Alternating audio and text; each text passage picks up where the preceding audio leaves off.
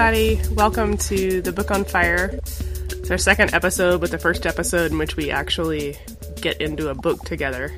Um, we're pretty excited today. We're talking about Staying with the Trouble, Making Kin in the Chthulucene by Donna J. Haraway. Uh, she's a pretty interesting writer. Dave, do you want to say something about her? Yeah, hey, hi everybody. It's good to be back. I'm glad you're with us. Well, yeah, I guess we could start by saying a couple things about Donna Haraway for people who do not know about her. I haven't read that much of her stuff, and I don't think Janet has either. Really, um, she engages with many disciplines, and part of this is gonna, as we read through this book, it'll unfold how conversant she is, how familiar she is with the discourses of um, science, uh, including really cutting edge ecological discourse, um, complexity theory, process philosophy, feminism, of course, uh, post humanism, which we'll talk about probably next time. And she literally talks to, she has friends and colleagues who are scientists, friends and colleagues who are artists, friends and colleagues who are philosophers, theorists of all kinds, and she really reaches reaches out and and synthesizes all of these influences um, in her work. And she's always had a lot of focus on the sciences and on the biological sciences too. And this book has that in spades. Um, yeah, so that's a little bit about Donna Haraway. And the title of the book that we're going to read, again, say one more time, is Staying with the Trouble Making Kin in the Chthulucene. And I'm repeating this because I want to draw attention to the richness and also some of the strange language and that the title contains because it's a little it's kind of a hint of what the book contains too and of Donna Haraway's specific playful sometimes kind of opaque but suggestive. She really walks this line between being like intuitively understandable like you can get a gut feeling for those words but also it has stuff you're like what is the Chthulucene what is making kin? What do these things mean? Um, and the introduction to the book actually kind of breaks it all down. So I'm going to read the first paragraph in parts just to give us kind of an idea of the kind of language Haraway uses. And this, some parts of this are just really beautifully written and to just put us in this um, mind world of the book. So here we go. Trouble is an interesting word. It derives from a 13th century French verb meaning to stir up, to make cloudy, to disturb. We, all of us on Terra, live in disturbing times, mixed up times, troubling and turbid times. The task is to become capable, with each other in all of our bumptious kinds of response. Mixed up times are overflowing with both pain and joy with vastly unjust patterns of pain and joy, with unnecessary killing of ongoingness, but also with necessary resurgence. The task is to make kin in lines of inventive connection as a practice of learning to live and die well with each other in a thick present. Our task is to make trouble, to stir up potent response to devastating events, as well as to settle troubled waters and rebuild quiet places.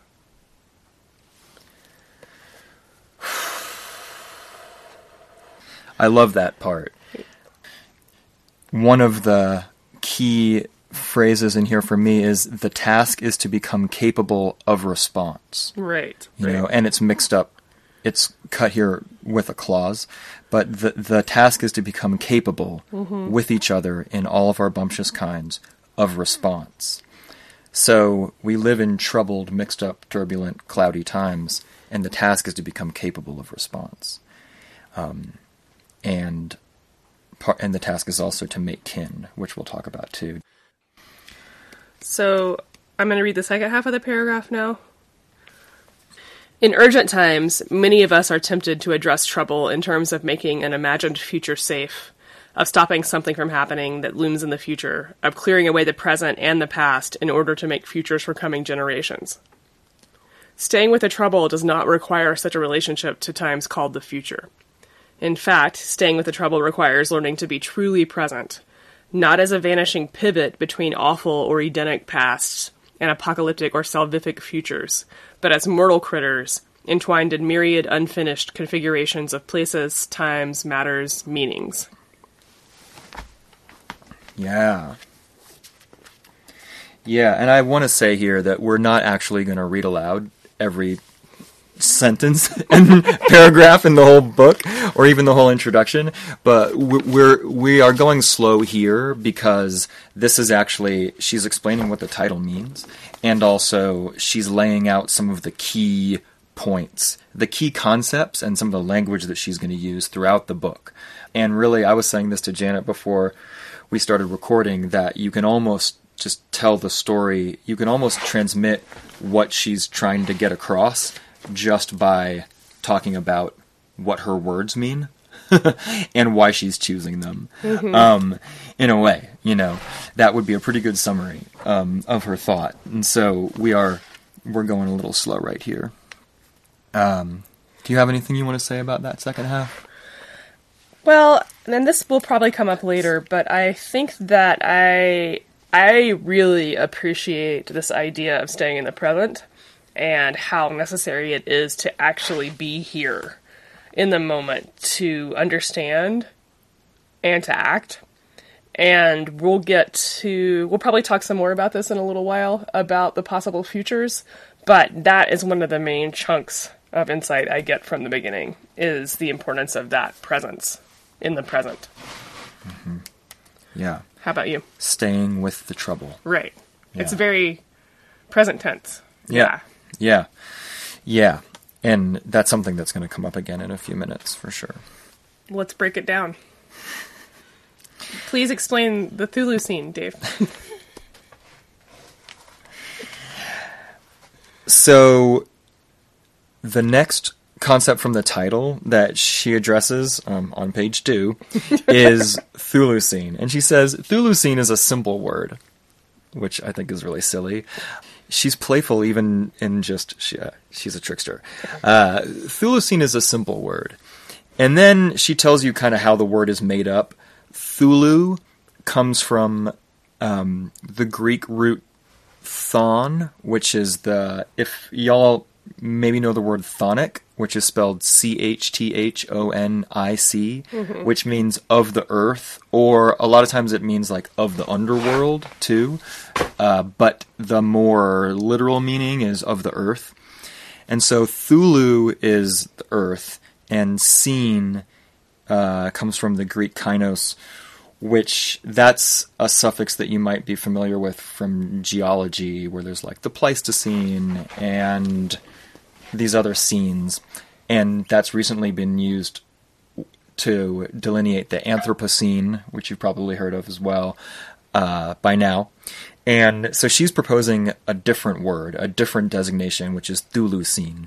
And she likes this. We're going to talk about this more in when we talk about chapter two, because chapter two is contains a kind of extended argument for why Chthulucene is a better term than Anthropocene, or another word she brings in, Capitalocene, like the the geological time of capitalism. Mm-hmm. Um, but uh, it, but yeah, what's important here is that, um, well, for one, there's two things I think that are important here at least. One of them is this is not Cthulhu, as in the monster from H.P. Lovecraft, and in fact, she only addresses the monster from H.P. Lovecraft in footnotes where she it's a, a couple times in the book where she points out like and by the way I'm not talking about Cthulhu the monster from H.P. Lovecraft, which if you haven't if you don't know about this or haven't read H.P. Lovecraft, Cthulhu is probably his most famous of cosmic demonic entities uh, in the horror novels of H.P. Lovecraft. Cthulhu is something that you know just the sound of it breathing would be enough to drive a man to the madhouse forever and unable to speak and unable to tell the tale. It's this kind of Lovecraftian beast. And she actually changed the spelling of Chthulucene so it looked different enough from Lovecraft's Cthulhu that people wouldn't mistake it. I think that there's a trickster thing going on here where she is secretly pleased that people think of Cthulhu when they see the title of her book, even though she explicitly reinforces that Cthulhu is not what I'm thinking about. You know, has no role to play for me. Um, so it's uh yeah. So but just to recap that, it's not Cthulhu, it's Chthulu, which means of the earth. So a little bit about Chthonic. The reason why she picked That word that means of the earth, to name her book the Chthulu, to name this time the Chthulucene, is because she really, she really wants to steer our attention towards the critters of the earth, the spiders, the snakes, the whales, the humans, the lichens, the bacteria, the microbes. These are the actors, the agents that she wants to be talking about, and um, and she's also very specific about the use of the word critters uh, she calls all kinds of animals and beasties and stuff critters. And, you know, her word choice is very important to her. And she makes a deal out of saying, I don't want to say creatures because creatures comes from creation, which kind of invokes this God centered, you know, created history, when critters is just a lot more down to earth. It's just the earth is crawling with critters. Can we just say that? You know? Um, so there's that. And she's like, she wants to call this time period the way that I'm reading this, and maybe you have something else on this, but the way that I'm reading this is she wants to call this time period the Chthulucene because it's like if you think about the critters, it's like the time of the critters. And you know, when I'm thinking through this, I'm like, well, isn't isn't all of time period the time of the critters? You know, like this earth is always as long as there's been life, it's been swarming with critters. And so why is this part any different and we have to draw attention to it. Um, and I think what Haraway is doing here is that she is talking about how, for humans using this word, it's important for us to be thinking about all the critters. And that maybe this is even a time period in which we are more entangled with the other critters of the earth than we have been at other times. I'm not sure. She doesn't say this in here anywhere, but this is partly my reading of it. Because, like, partially because humans have, like, unleashed the climate crisis, mm-hmm. you know, and disturbed the nature of the oceans and and have extincted so many species and are disrupting so many ecosystems that there's a sense now more than maybe five or ten thousand years ago that we and the other critters are sharing in a reality, are sharing in a time period, like mm-hmm. sharing in a fate. I mean, not that we're all going to experience the same fate, but there's, but the linkages between us are being mobilized in a different way, mm-hmm. in a new way. And so the Chthulucene is the the the word that describes that. You know, the word that describes like us and the critters being on a boat together. That like, where's this boat going to end up? Is the boat going to survive? Is it going to go down? Something like that. That's interesting. I hadn't actually thought about it that way, but it makes sense that you would say that um, or see it that way, given that she's offering up this term in contrast to and in opposition to the Anthropocene, which she sees as reinforcing a human centric view of the world. She's like, oh yeah, not only do you have to like completely change the whole world with your um, dominant economic system, you also have to name it after you, the time that we're living in, you know? Yeah. So that makes sense that like the Chthulucene would be in counter to an anthrocentric version of wor- the world. Yeah, for sure. At the same time that I think it's acknowledging a vast evil. Yeah, totally. I think that's in there. And in chapter two, it's going to come up again. Yeah. So um, here's a here's a little quote: "Chthonic ones are not safe. They have no truck with ideologues. They belong to no one. They writhe and luxuriate in manifold forms and manifold names in all the airs, waters, and places of earth. They make and unmake. They are made and unmade. They are who are.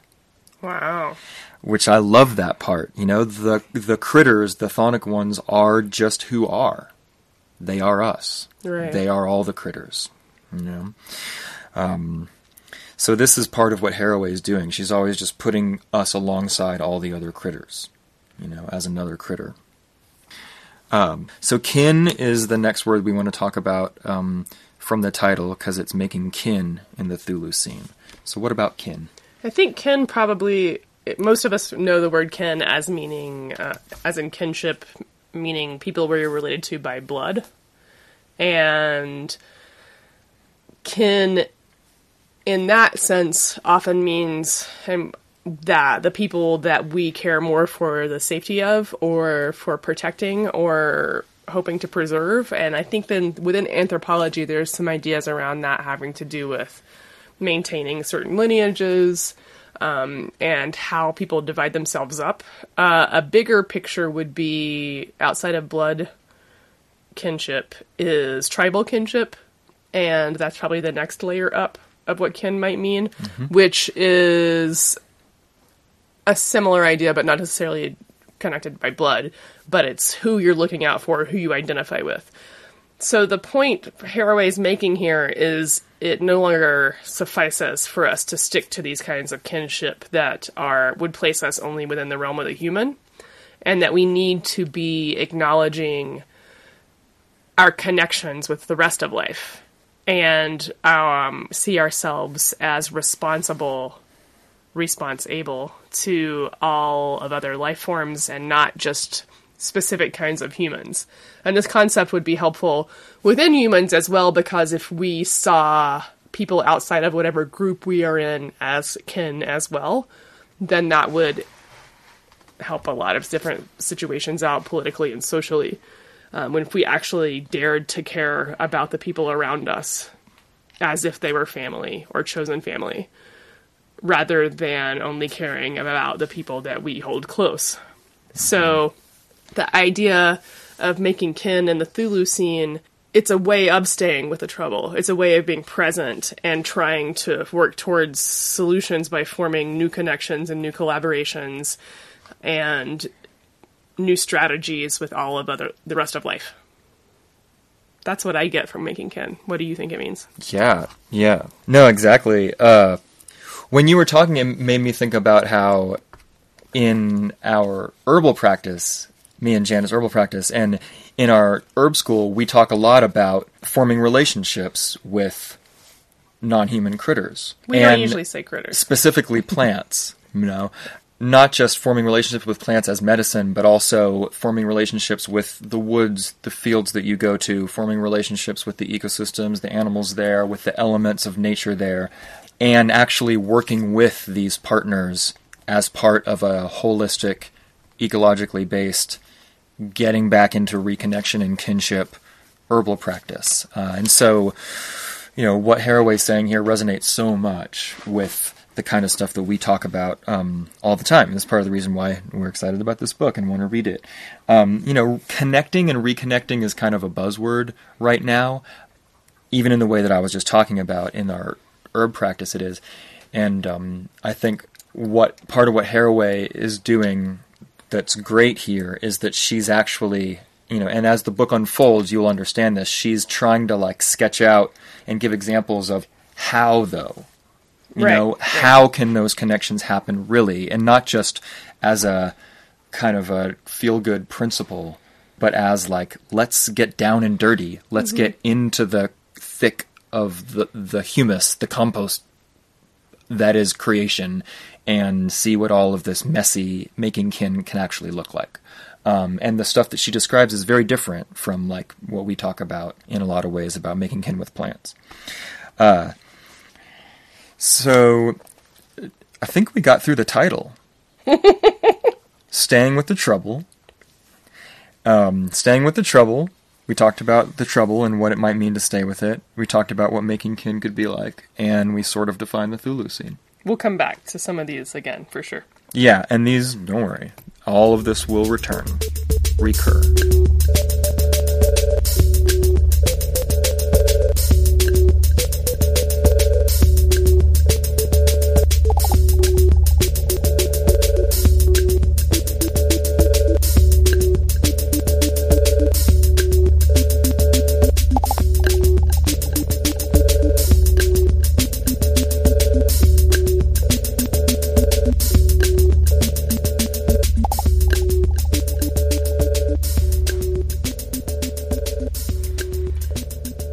One of the main impetuses for Haraway writing this book, as I see it, and what she names in the introduction, is that a lot of responses to the troubling times we're in fall into two categories. Uh, one of them is the we're going to get out of this through some kind of technological fix. Um, some people see this as a singularity, which would be technology advancing to a place where we can't even imagine where the technology is going to figure out how to save the planet.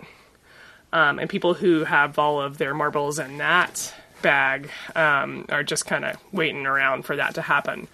Um, the idea might be that our, our, the artificial intelligence that we create will get will fix this, even as the resources extracted from the earth to fuel the computers continue to be taken out. So it's kind of a race against time uh, as far as resource scarcity goes. Do you have anything to say about that specific one before I introduce the other one?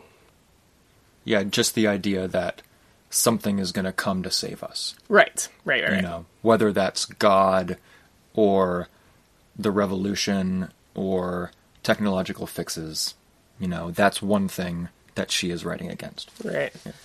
The second category of responses to these turbulent times that we live in that Haraway is countering is the school of thought that this is game over. It's all over. We've we've already failed. We will not survive the apocalypse that we have created and within that there is definitely an idea that that is exactly as we deserve because humans are the conscious dominating species.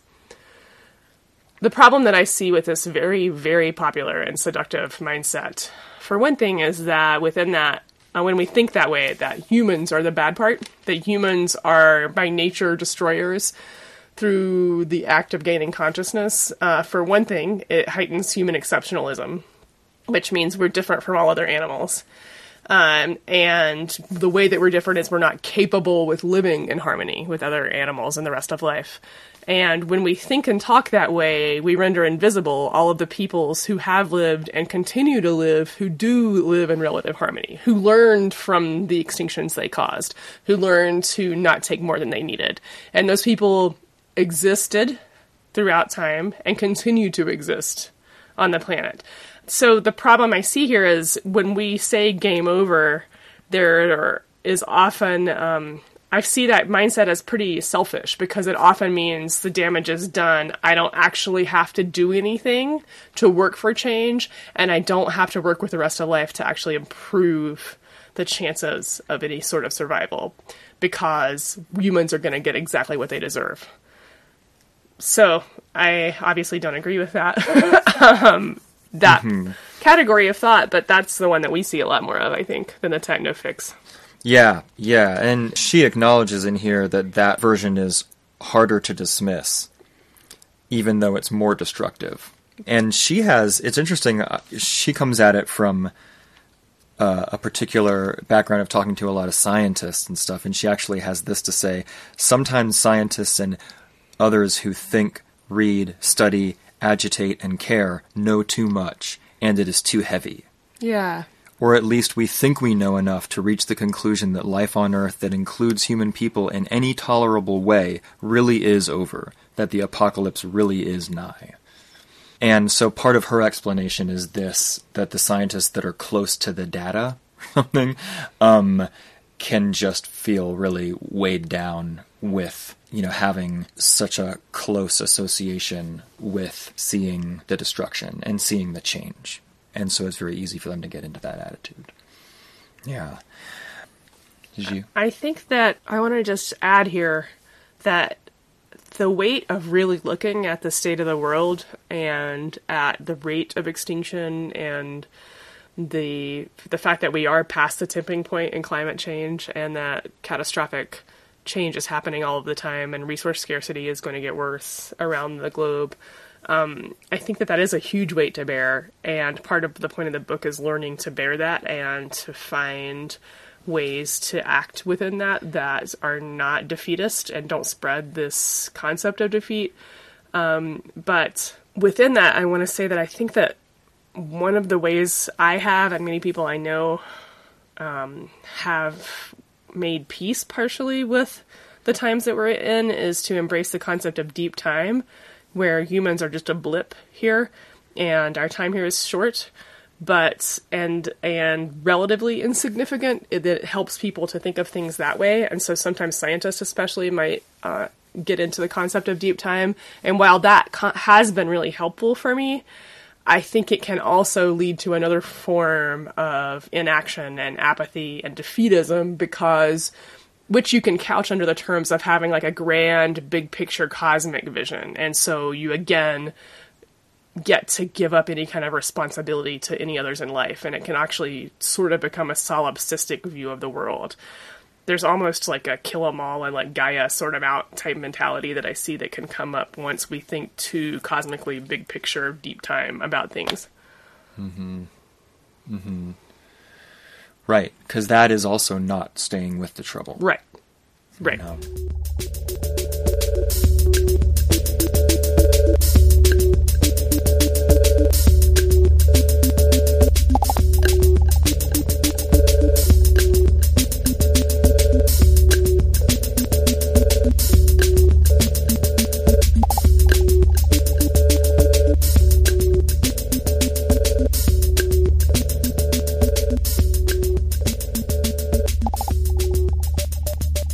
Okay, we're back.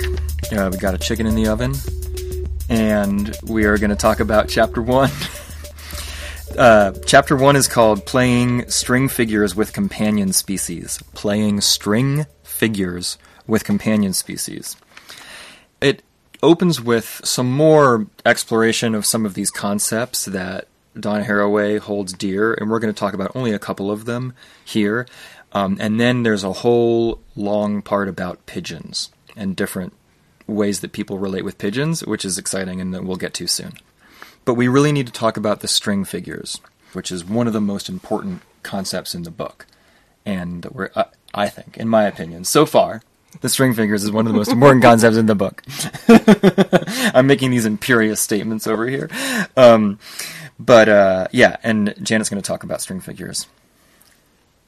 When I first was reading about the string figures, I um, wasn't. Sh- I thought maybe it meant more like an art piece made out of string, but then I realized she was talking about when you actually play a game with your hand with strings, and that you put them in different patterns, and then that there are certain versions of that where multiple people can play together, and you expand like a cat's cradle type thing is the one I knew growing up and you make a string figure with your hands and then you have to and if someone wants to take it and change it into another shape they actually have to know where what to do with their hands to take and receive the string figure from you.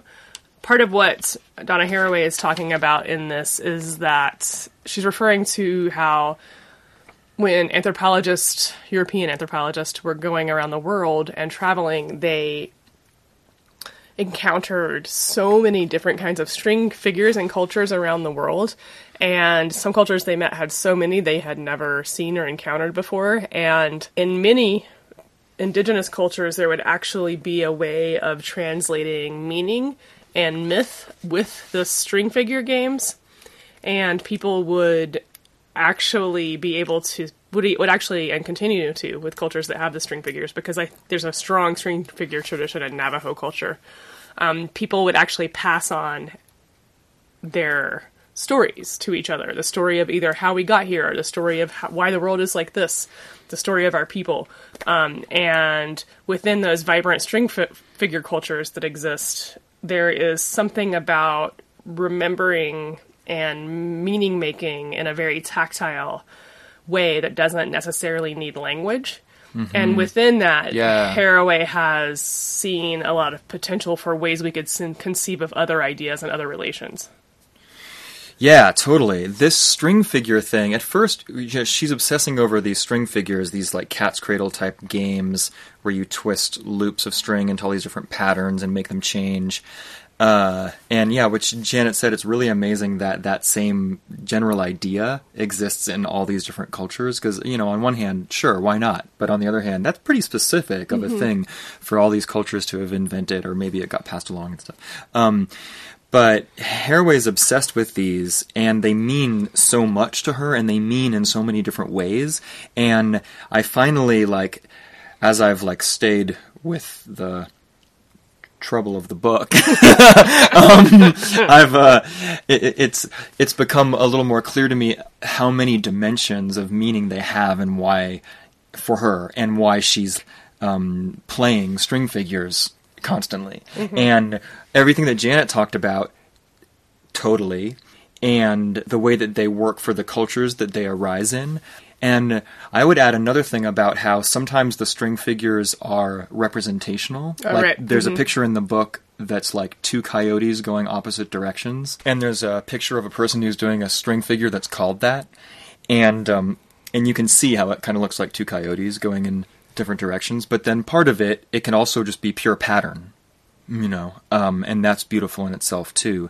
And then there's this other dimension of the string figures being an image, or I I don't really want to say the word metaphor, but like um, an image of the way that different beings, maybe including inanimate objects, like whatever the beings of the world are, are formed and connected in the universe. Like this is I think she's talking about this too. I'm pretty sure. Yeah, sure. That like that that if you look at a string figure like a cat's cradle, it's made up of twists, you know, which you could call knots. Um, where the string is like tangled around itself and forms kind of a knot, and then going out from there are lines of twine that go to other twists and knots, and it makes kind of a network and a pattern of knots and the lines connecting them, you know. And so this makes a really good image of connections in nature mm-hmm. between different species or between different individuals or between different anything you know between the mountain and the trees or the soil and the river and and or the human and the livestock and the fleas that are on the cattle or whatever ki- kinds of stuff you know you, you can conceive of it in tons of ways. And the string figure it is the knots which are you know the cow is like one knot the farmer is another however you want to conceive of that. And then the string figure is also the lines that connect them in mm-hmm. some kind of a pattern of relationship. And one thing that I, that is really important about the string figure is that the knots are just made up from the strings. The twists are are made of the connections. And this is a very important this teaches a very important point in the kind of science and philosophy that Donna Haraway is a part of because the the connections are more important than the individuals and that the individuals do not precede the connections it's not like first there were a bunch of individuals and then they became connected hmm. no the individuals arise with their connections Right. with and through their connections Right. and in a string figure that's part of what is going on. It's all just string you know mm-hmm. w- w- which is the connecting thing. But mm-hmm. when the string when the potentialities of connection become knotted in mm-hmm. certain ways become consolidated and twisted it forms a thing. It forms like an organism. It forms an individual you know but they're all made of the same stuff and it's endlessly reconfigurable. So the you know you can make a pattern with a string figure that's a certain pattern like a cat's cradle and then you can move your fingers around and it like unknots some of the knots and reknots them in different places and it's the same piece of string but now it's in a totally different pattern with a completely different configuration of connections and individuals. And so this is just, I think, a really, you know, like I said, at first I didn't really get it, or it took me a while to get it, but once I got it, I think, oh, this is a very, very beautiful and useful image for connections in ecosystems, connections in nature, all kinds of beings that are what they are through connection with other beings. And and a way to think with the the the endless changeabilities and possibilities and reconfigurations and new connections that are always possible because there's always a new string figure that someone didn't invent yet and the practice of string figures that she's talking about you know she's she's calling on this idea of string figures to be like we should we should be like the Navajo children or whoever you know who who invent string figures and then pass them on to a partner because that's part of these games a lot of times mm-hmm. is that you know you you can receive a string figure from your friend and you have to hold your fingers out in this certain way and be capable of receiving it mm-hmm. that means you have to be capable of like holding the pattern um, and then it might be your turn to like change the pattern and then you hand it back you know that's one way of playing the game uh, but so there's so many dimensions. There's the collaboration, the play, and then the emblematic nature of the string figure itself to represent something about creation and critters and the way that they're all interconnected. Um, and its culture and it's all of this stuff. It's a very rich, very rich concept, I think. I was just thinking how in that book, The Songlines, who I can't remember who wrote right now. Oh, yeah. Uh, he talked about when traveling with uh, Aborigines in Australia that there was this idea that when you see a specific plant or a specific animal and you start to recognize it as an individual rather than just one of a whole group, mm-hmm. that you make a line of connection with that individual, mm-hmm. and that every time you see it or interact with it afterwards, whether it's by walking by the plant every day or by seeing a specific bird on your feeder or outside on your porch, then that string or connection is reinforced over and over again and becomes thicker, and that you are thickening your connections and the more individuals you're bonded. You're more bonded. Yeah. And the more individuals that you have that with the thicker your web and the more intimate your relationship is with life. Yeah. The thicker the web. Yeah. Yeah, yeah. the denser the weave. Yeah yeah something kind of. Yeah. Oh i love that. I love that idea. That's so beautiful. Yeah. Should we read the Stengers' quote before we move on or no oh yeah um yeah, maybe we want to take a second to. Okay, we want to take a second. Um, she brings up this thinker. She introduces her as a chemist, scholar of Whitehead and Gilles Deleuze, um, Isabelle Stengers, who I believe is French, and who I really want to read more about. Mm-hmm. I want to read some more of her work uh, because she seems great for a lot of different reasons. If you're reading the book too, like maybe she stuck out for you, but there's. Uh, um, I guess just this one sentence where she's she has this idea called cosmopolitics, like cosmo, like cosmopolitan, but cosmopolitics, and the quote in here is. Um, in the spirit of feminist communitarian anarchism and the idiom of Whitehead, who's a philosopher of science, and the idiom of Whitehead's philosophy, she maintains that, and here's the important part decisions must take place somehow in the presence of those who will bear their consequences. That is what she means by cosmopolitics. And I just thought that that was a really beautifully profound and simple idea that, um, and just a beautiful expression of it. Decisions must take place somehow in the presence of those who will bear their consequences, and what the implications of that could be. Yeah, because if you think about what does it mean to make the decision in the company of those who will bear the consequences, we can obviously think of that on how much that would transform um, life on a societal level if we did policies that way.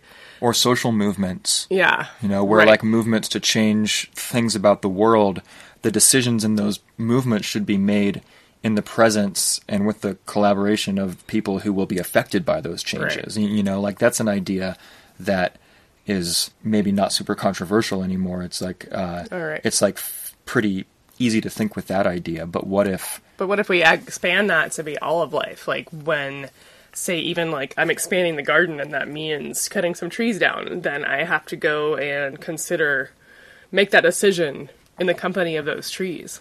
You yeah. know, um, of these companion species of right. ours.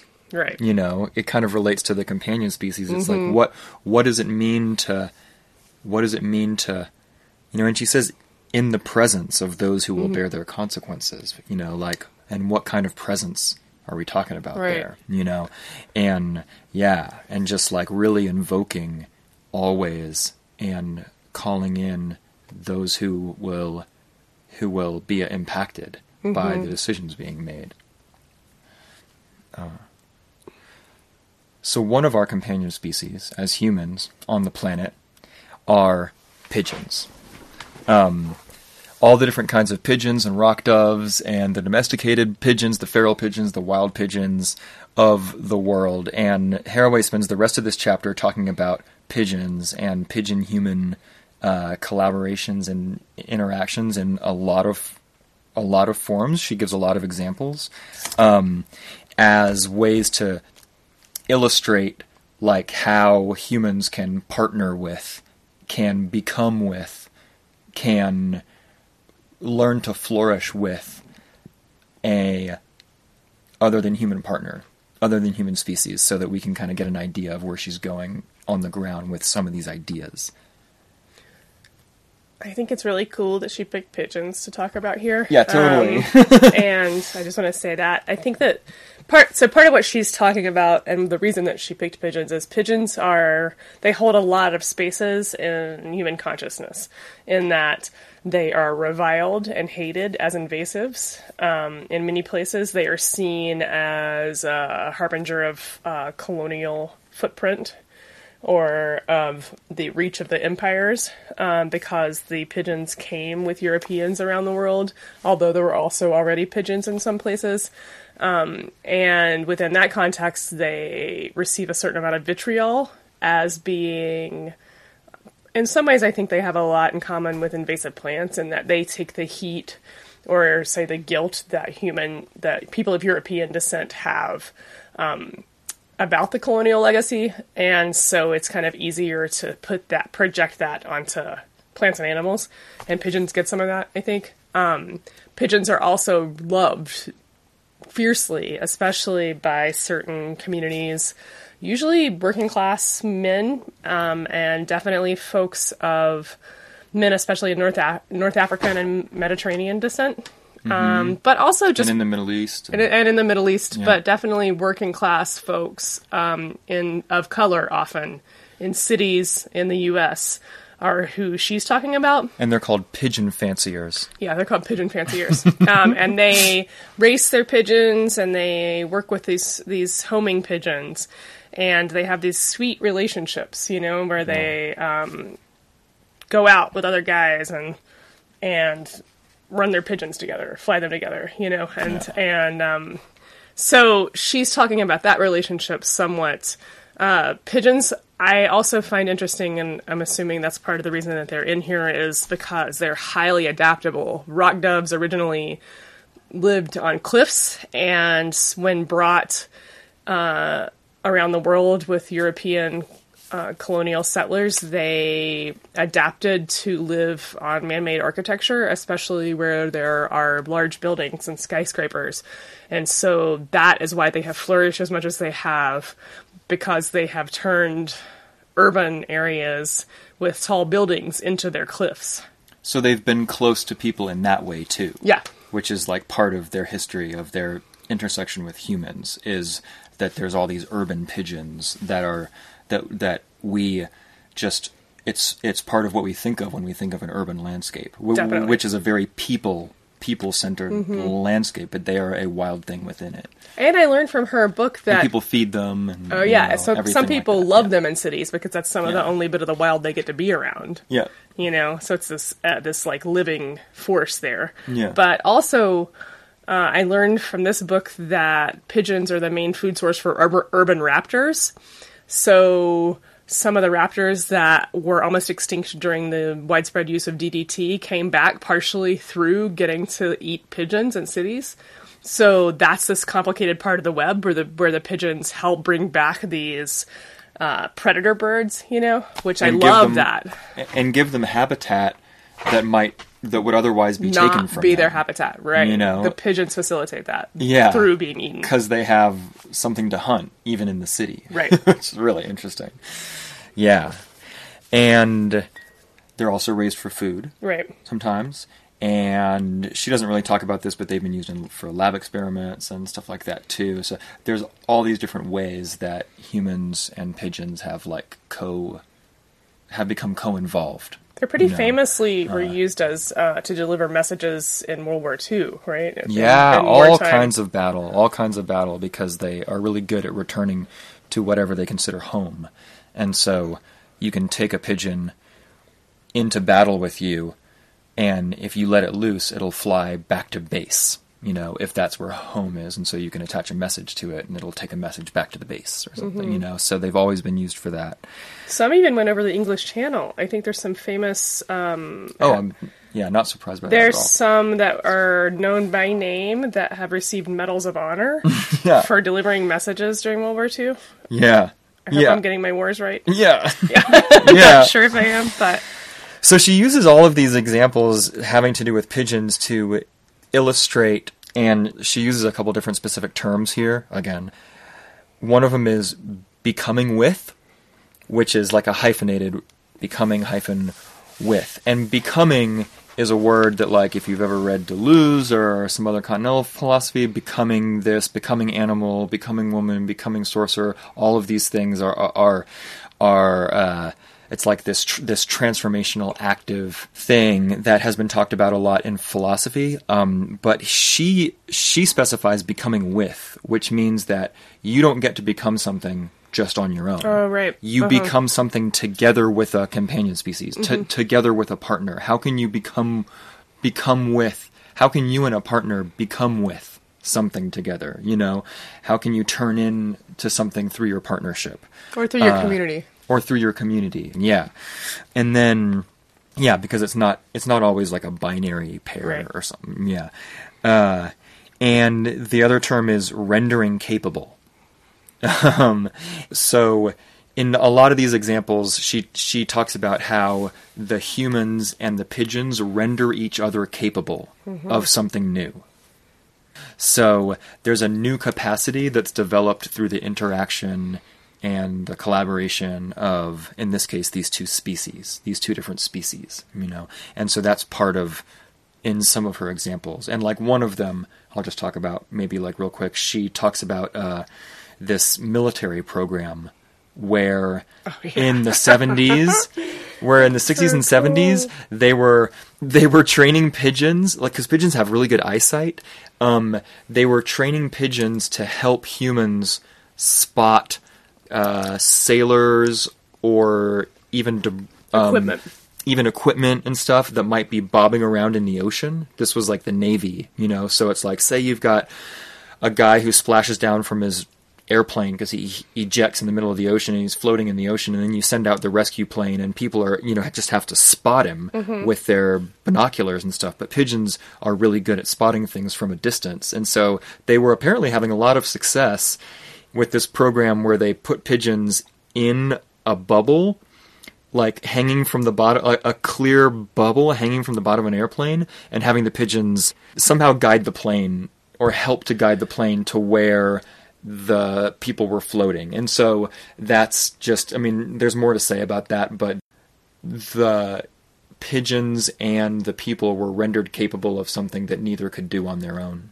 Part of what was interesting about that story too is that they she said that they had much higher success rates when they got to work with other pigeons.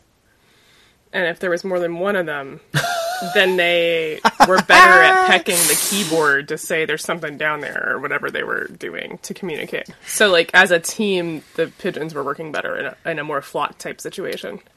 One of her other examples uh, that one of the other examples that she uses to talk about pigeon human collaboration is this conceptual art project in LA that is called Pigeon Blog.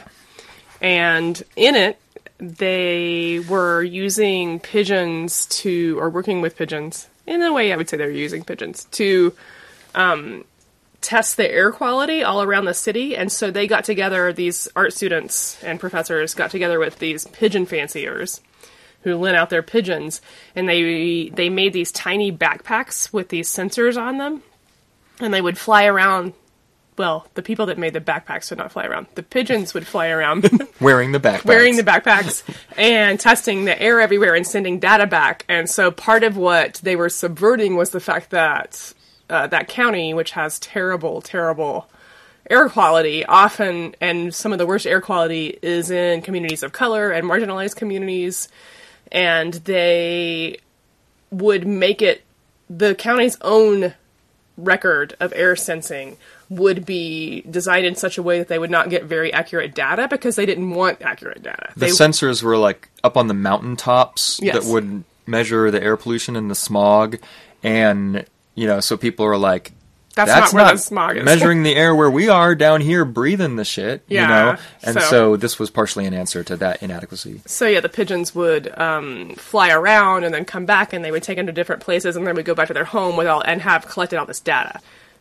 You know, this of course brings up certain ideas about consent and what how much we can work with other species in certain situations. But these are pigeons were these were pigeons that were already had already established relationships with people who took care of them and tended them, and so it seemed less enforced outside of that. Um, but within that, there, this was an example of working with working class folks who were pigeon fanciers to test and share data on the air quality where they live. And from that study, people in other places around the country got interested in well, that's not really a study, it's an art project. So, from that art project, people around the country um, at scientific institutes started to also see the potential for working with pigeons and started to do more integrative community science efforts with pigeons through getting kids to study them and record colors and behaviors and just getting people more integrated into seeing them as wildlife near them rather than a scourge, rather than rats with wings or the the way that we normally talk about pigeons. Hmm. Hmm. Yeah, I think she the pigeon blog is something that she, it's she probably spends the most time Yeah. almost um, on that one because the cross pollinations are kind of like the most in that one Yeah. where it's like these art it, it was an art project not a science project but it also is like so there's artists and then it's kind of citizen science Mm-hmm. you know people just like grassroots collecting data that can be useful and they had to find some tech people to design the backpacks because the backpacks had cellular transceivers from cell phones in them to transmit the data and to measure the air quality and all this stuff. And then, yeah, these pigeon fanciers that would race their pigeons. Um, she, she found a couple volunteers who would like volunteer their pigeons and make them be available for part of this experiment and stuff. Yeah. Yeah, there's this sentence here. Um, the artists, researchers and the pigeon fanciers had to render each other capable of mutual trust so that they could ask the birds for their confidence and skill. Which That's is really just sweet. a really sweet, a really sweet thing. One of her other examples is one that has a more ambivalent relationship with pigeons as a companion species, and it is in Australia in Batman Park. And there, they've acknowledged that pigeons, as brought over by colonial settlers, have done an incredible amount of damage to an island ecosystem. And they want the pigeons to actually reproduce less without going the way of poison and extermination. So they built this beautiful tower that has hundreds of nesting holes in it. And within that, the pigeons can come in and lay their eggs, and volunteers come and take the eggs and put uh, wood wooden eggs in there for the pigeons to brood on, so more pigeons aren't born, thus keeping a sort of cap on the population. And then under the tower, people can also collect bird guano, so it's a place to collect feces for gardening for in a permaculture sense. And then um, there, in this example of the, gosh, what is it called? What's the tower called? The Batman Park Loft. oh, the Batman Park Loft, um, is an example of humans learning to live with companion species in a way that means not letting them just proliferate. You know, it means putting a control and figuring out elegant designs for actually having a check on an opportunistic species without actually exterminating them or putting poison into the environment. And I think that is a really beautiful example. And within the section on that, she brings back up this concept that comes up early, which is response ability. And so it's hyphenated response ability. And there she's taking apart their responsibility, saying we have to have the ability to respond. Yep. Yep. Yeah, yeah, totally. I think that that is really beautiful too. The thing where it's like you make the most palatial and attractive place for pigeons to roost in the whole town, Mm-hmm. and then you sneak their eggs away once they lay the eggs in there, Right. and replace them with something that they like almost just as good. Because you know, some would say humans have a responsibility Right. to mend the broken ecosystems Mm-hmm. that got broken from bringing in this invasive, quote unquote, or non native species to this island. A disruptive species for sure. A disruptive species, yeah. And this is a way of of not restoring what was lost, but of responding. You know, of of doing something. Of course, this doesn't solve solve the pigeon problem, you know. But she brings it into the book as an example of the kind of thinking, the kind of acting that uh, that she wants to uplift. Um, responsibility is about both absence and presence, killing and nurturing, living and dying, and remembering who lives and who dies, and how, in the string figures of natural cultural history. That was kind of a potent sentence. Yeah. Um, There's this one quote I really like about the tower, and in it she says, The tower certainly cannot undo unequal treaties, conquest, and wetland destruction, but it is nonetheless a possible thread in a pattern for ongoing, non innocent, interrogative multi species getting on together. Yeah, That's I- it right there. yeah, I Yeah. love that, and I love that. Um, I love this acknowledgement that none of us are innocent, that we can't be innocent, and no one has clean hands, nor can we keep our hands clean while we're dealing with this. You know, like we all are gonna have to get in the muck, get in the compost, whatever she would say, I guess. Um, when I hear that, I keep, I honestly keep thinking about Pat Benatar's song "Invincible" and how she says we can't afford to be innocent, stand up and face the enemy Oh, totally. Yeah. and that song is such an awesome anthem, you know. Yeah. And I think that uh, when I think about this uh, in this context, I'm like, yeah, we can't afford to be innocent. We have to stand up and face the enemy. And who is the enemy in this case? To me, that is any and all forces that are working against life and against connection, rather than on the side of life. Awesome. Awesome. Yeah, it's messy, and that's part of the point. Right. There's no purity, there's no pure, total, perfect solution. It's all messy. And staying with the trouble is going to be messy.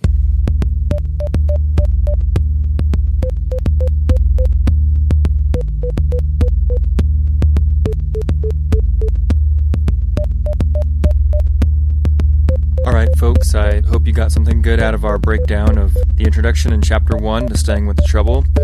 I'm going to try to get some videos of doing some string figures in the show notes and maybe a link to the book, the Songlines that Janet mentioned. Next week, we'll be back with chapter two. In the meantime, you can write us at the Book on Fire podcast at gmail.com. All right, see you soon.